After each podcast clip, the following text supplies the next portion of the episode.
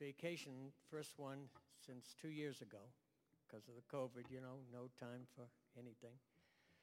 So I don't know if you know how that works.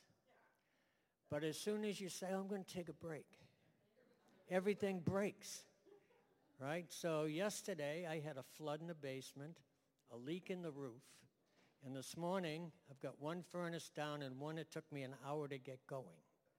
So I said, I must be going on vacation. so wish us luck.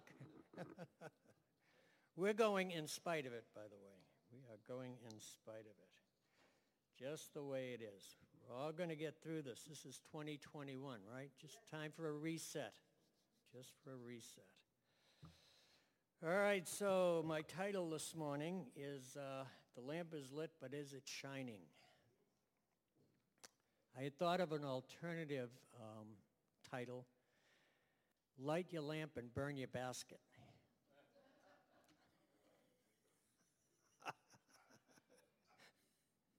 It's not, it's not original to me. so did you know that uh, Jesus holds a high opinion of you?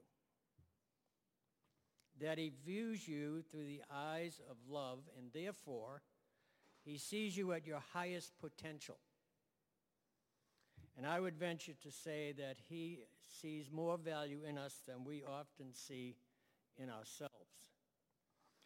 I believe that is so because he views our potential through the lens of his purposes for our lives in union and fellowship with him. I think there's a verse somewhere, we are seated together with him in heavenly places.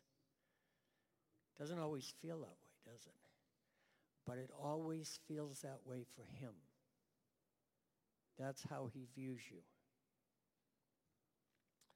We have no idea at all of what our lives would look like, what things we could achieve, what a difference we could make in the lives of others if we reset our hearts, soul, minds, and strength to full surrender mode to the will of Father God.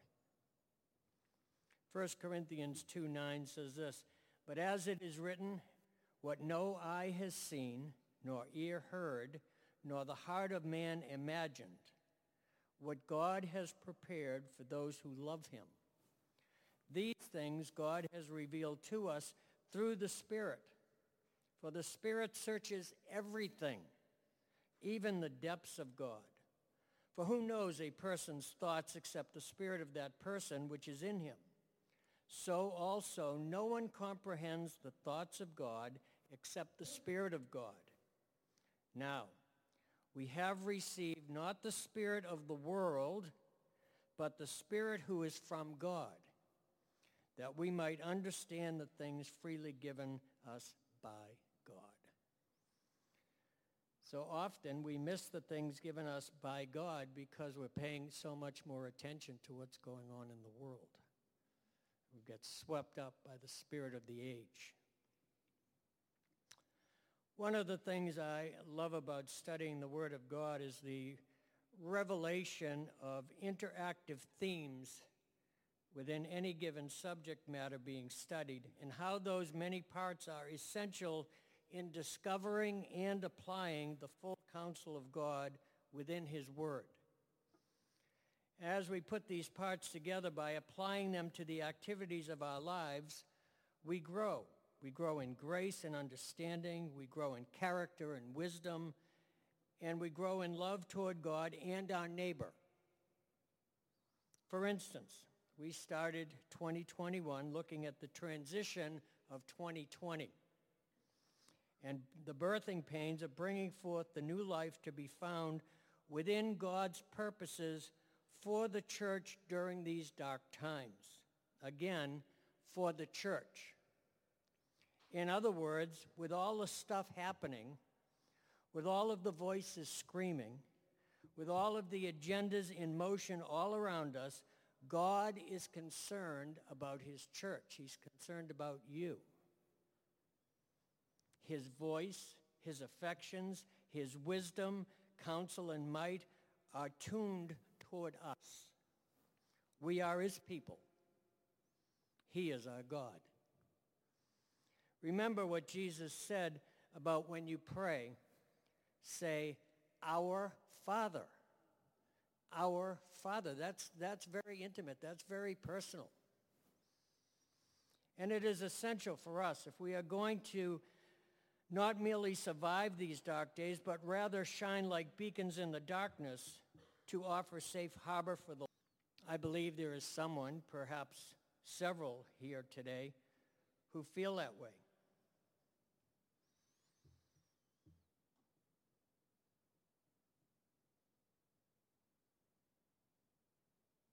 I think there's people looking for a reset, a way to reconnect in 2021 with the Spirit of God, a reset for your life.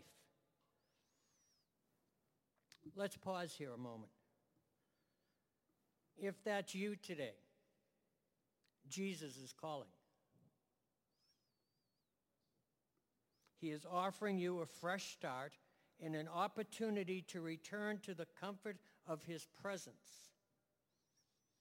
I heard earlier the Holy Spirit say, you're a daughter of destiny. You're a daughter of destiny. Sidetracked by the issues and disappointments of life, wander no more, little angel. Wander no more.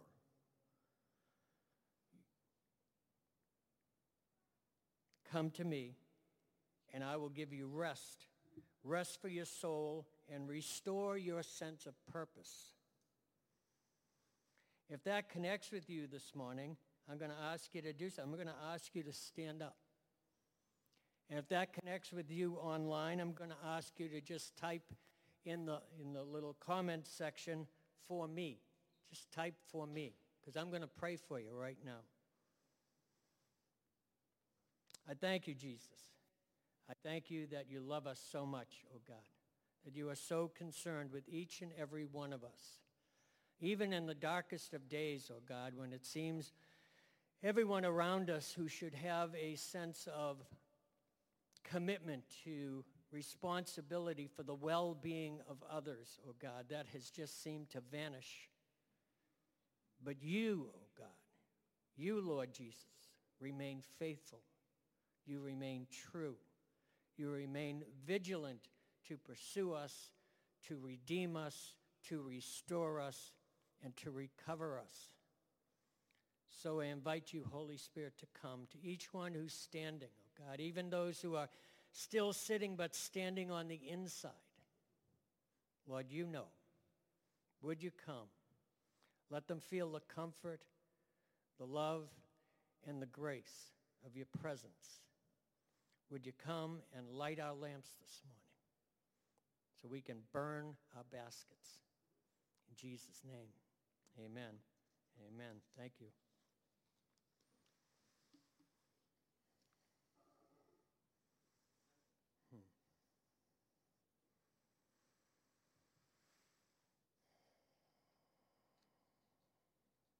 We've also looked at birthing and nurturing the new life brought forth. We spoke about leaving the past in the past. Listen, don't carry any of 2020 into 2021, all right? Just leave it. Leave it. Okay? And pressing into the high calling of God for our lives, trimming our wicks, do you remember that? So we can burn brighter. We talked about the wisdom of keeping oil in our lamps and the foolishness of not doing so, which has some pretty dire consequences. Jesus saying, I don't know you, and not being able to enter into intimacy with his presence. So the lamps, the wicks, and the oil are important components in our Christian walk, but what do they represent? And how do we keep them functional? Of course, the function of the lamp is to magnify the light of the flame it contains. So let's start there. John 8, 12. This is Jesus speaking. I am the light of the world. Whoever follows me will not walk in darkness, but will have the light of life. I am the light, but if you follow me and that is in the extreme sense of the word follow. If you follow me, do as I do, say what I say, act as I act, obey what I command, and love me and one another as I love, then you also will have the light. In the process of being born again, the ability to contain the light of Christ is formed into our very being. The original intention of God for us to be image bearers, reflector of all that he is, is restored and we become lamps. This is more than having a lamp. No, you are a lamp for the light of Christ inflamed by the Holy Spirit. Matthew 5:14, Jesus speaking again. You are the light of the world. You are the light of the world.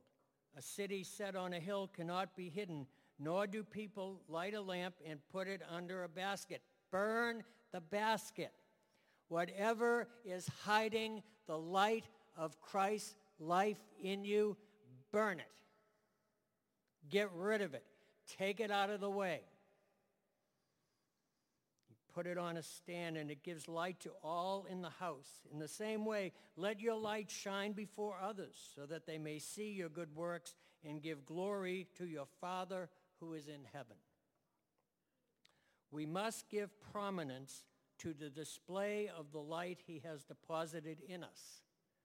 For it is, as the Apostle Paul wrote in the Colossian church, Christ in you, the hope of glory.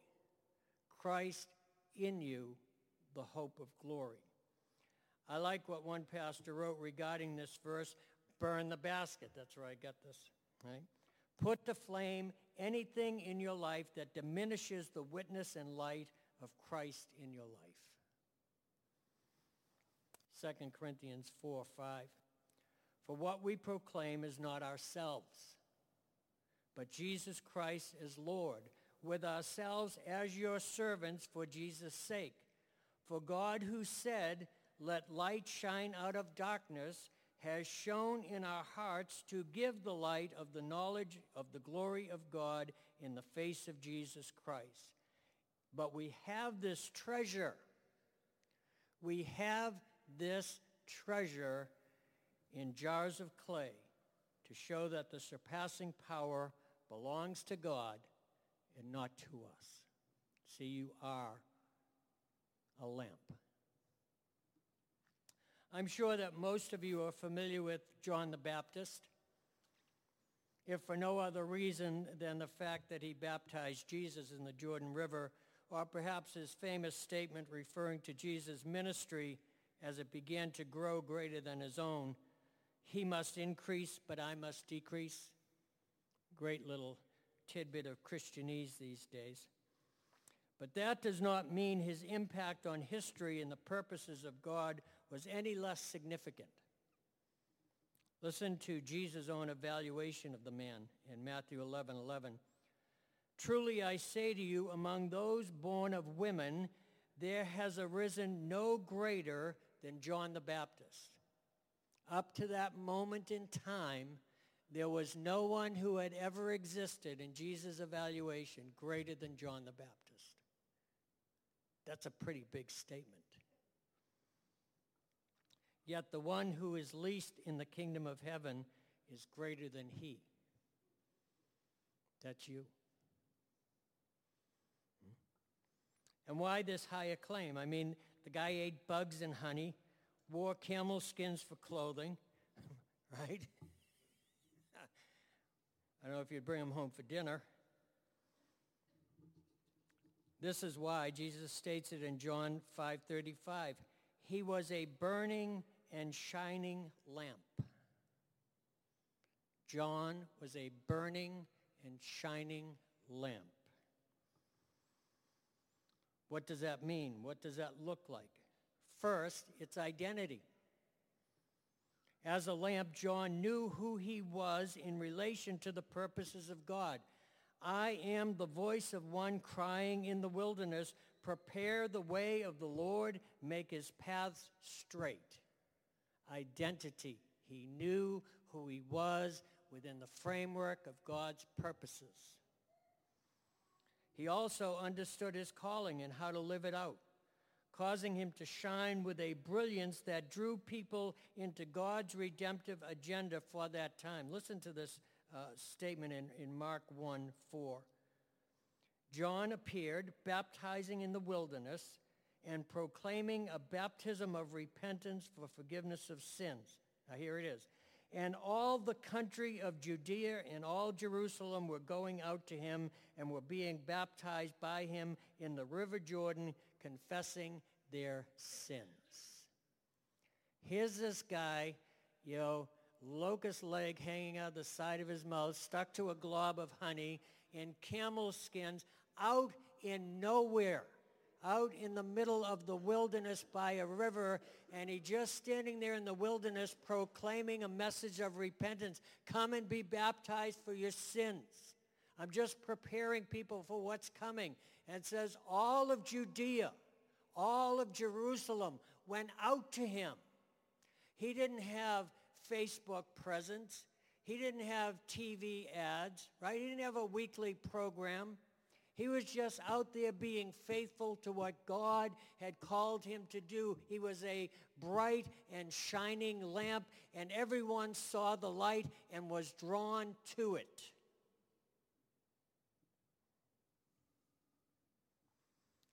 But here is a truth, the truth that we cannot ignore and in fact we should pursue. You cannot shine until you are burning. Hmm. No flame, no brilliance. No flame, no warmth. No flame, no light in which to overcome the darkness. If you are going to glow, you must flame on. So when was John lit up? I love this. I, I think this is one of the most powerful little scriptures in, uh, in the Gospels. This is uh, Soon after Mary got the announcement that she was pregnant by the Holy Spirit, you know, worked all of that out with uh, her husband. And uh, I guess she needed to get out of town, just probably because of the scuttlebutt, right? so she goes to visit her cousin Elizabeth, who's also pregnant, six months pregnant. It says, and in those days Mary arose and went with haste into the hill country to a town in Judah, and she entered the house of Zechariah and greeted Elizabeth. And when Elizabeth heard the greeting of Mary, the baby leaped in her womb, and Elizabeth was filled with the Holy Spirit. Elizabeth was filled with the Holy Spirit so that John could be lit with the fire of God's passion, purpose, and power.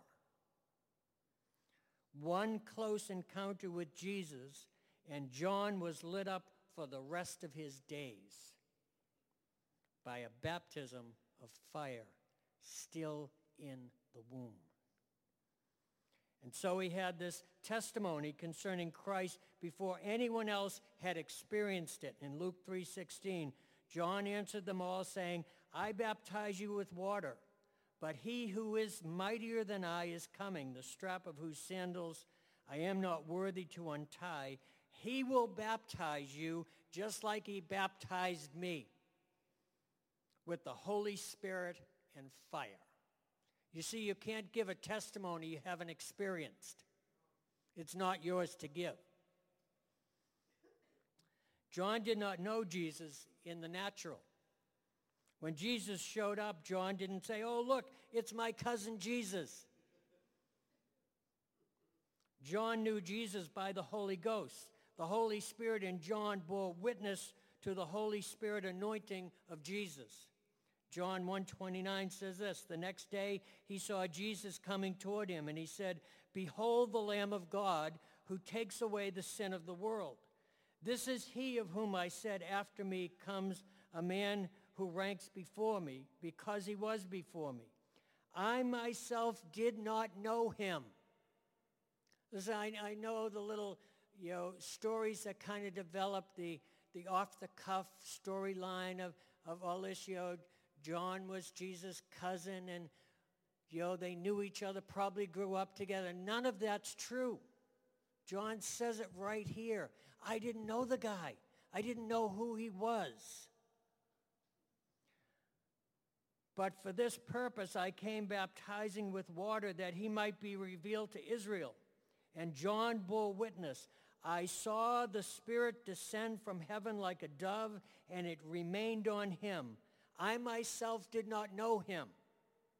But he who sent me to baptize with water said to me, He on whom you see the Spirit descend and remain, this is he who baptizes with the Holy Spirit.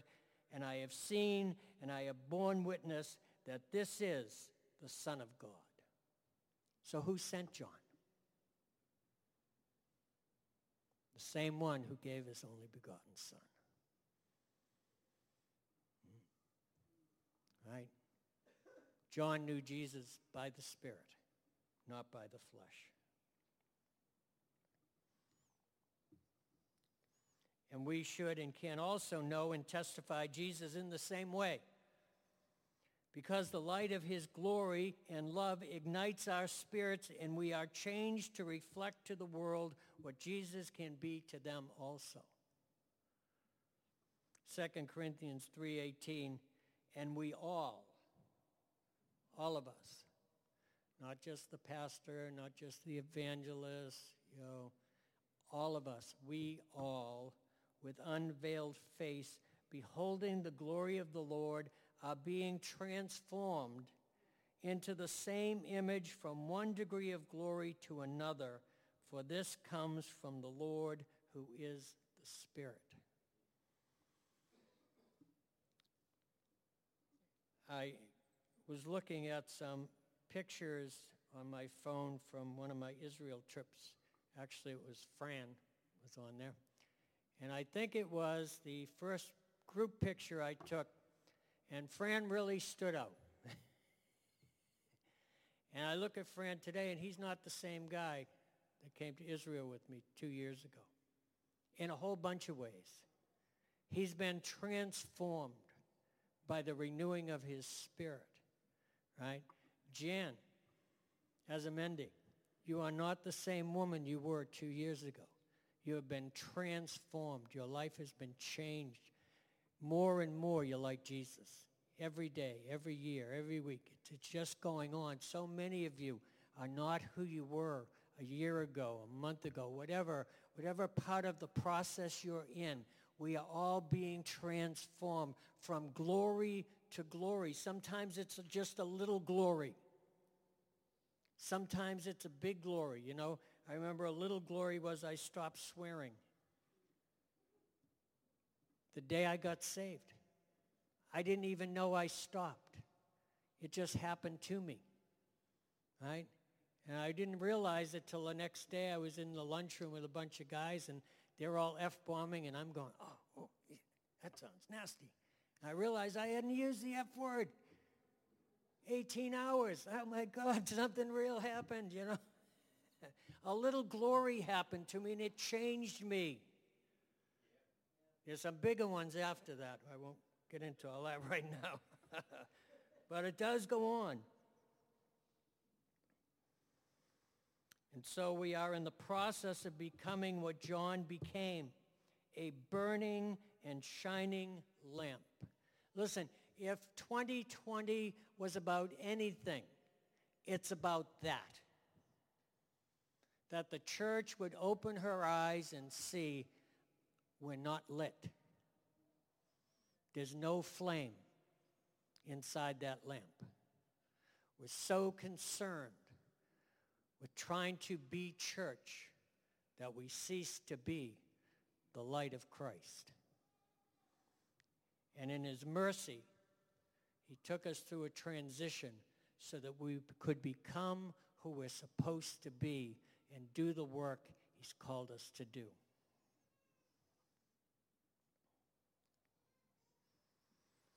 Revelation 21, 22. I just want to give you a sense of where all this is going to end up in the end and the new beginning. In Revelation 21, 22, This is the new Jerusalem come down from heaven. And John says, I saw no temple in the city, for its temple is the Lord God Almighty and the Lamb. And the city has no need of sun or moon to shine on it, for the glory of God gives it light. Now listen to this. And its lamp, and its lamp is the Lamb. You're being transformed from glory to glory so that someday you'll be part of the eternal glow of Jesus Christ in the new creation. Jeremy Riddle writes in his book, The Reset, Oh, how I wish we were less impressed with what we were able to accomplish in and of our own strength. We continue to be impressed with our church growth and numbers when in fact the church in the United States is in a massive decline. We're impressed with our relevant services and hip pastors. I should have worn my skinny jeans today.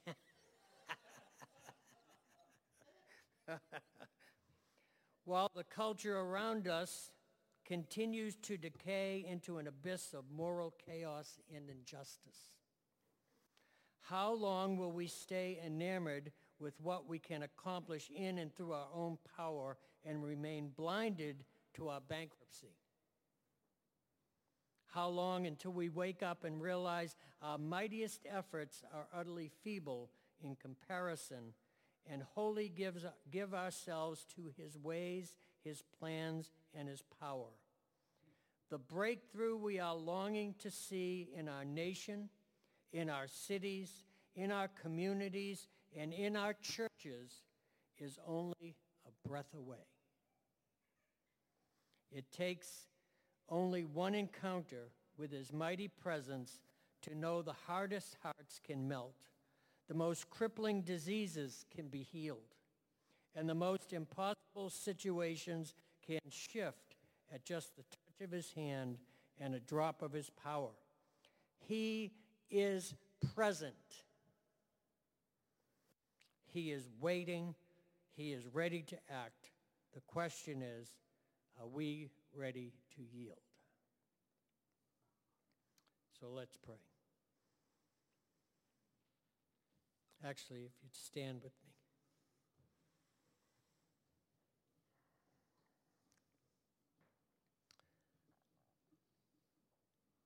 I don't know how lit you might feel or not.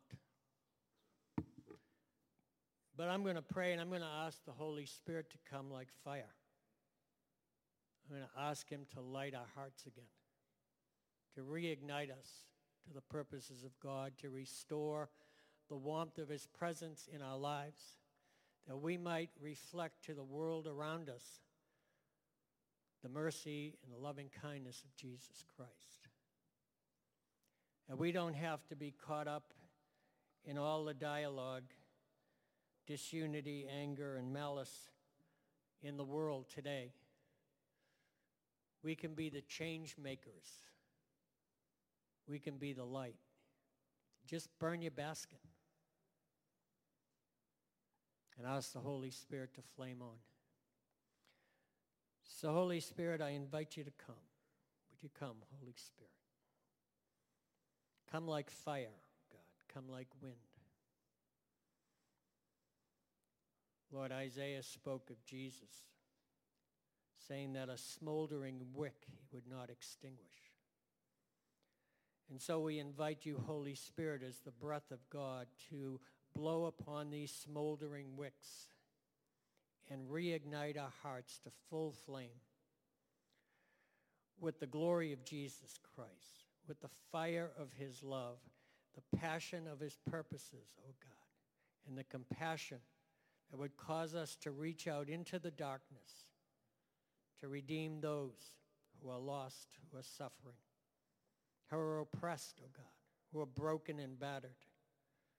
That somehow, O oh God, you would use this little group of people lit up and on fire for you to make a difference in the Lakes region, in our communities, in our workplaces, in our schools, oh God. Wherever we go, people would be drawn to the light of Christ in us.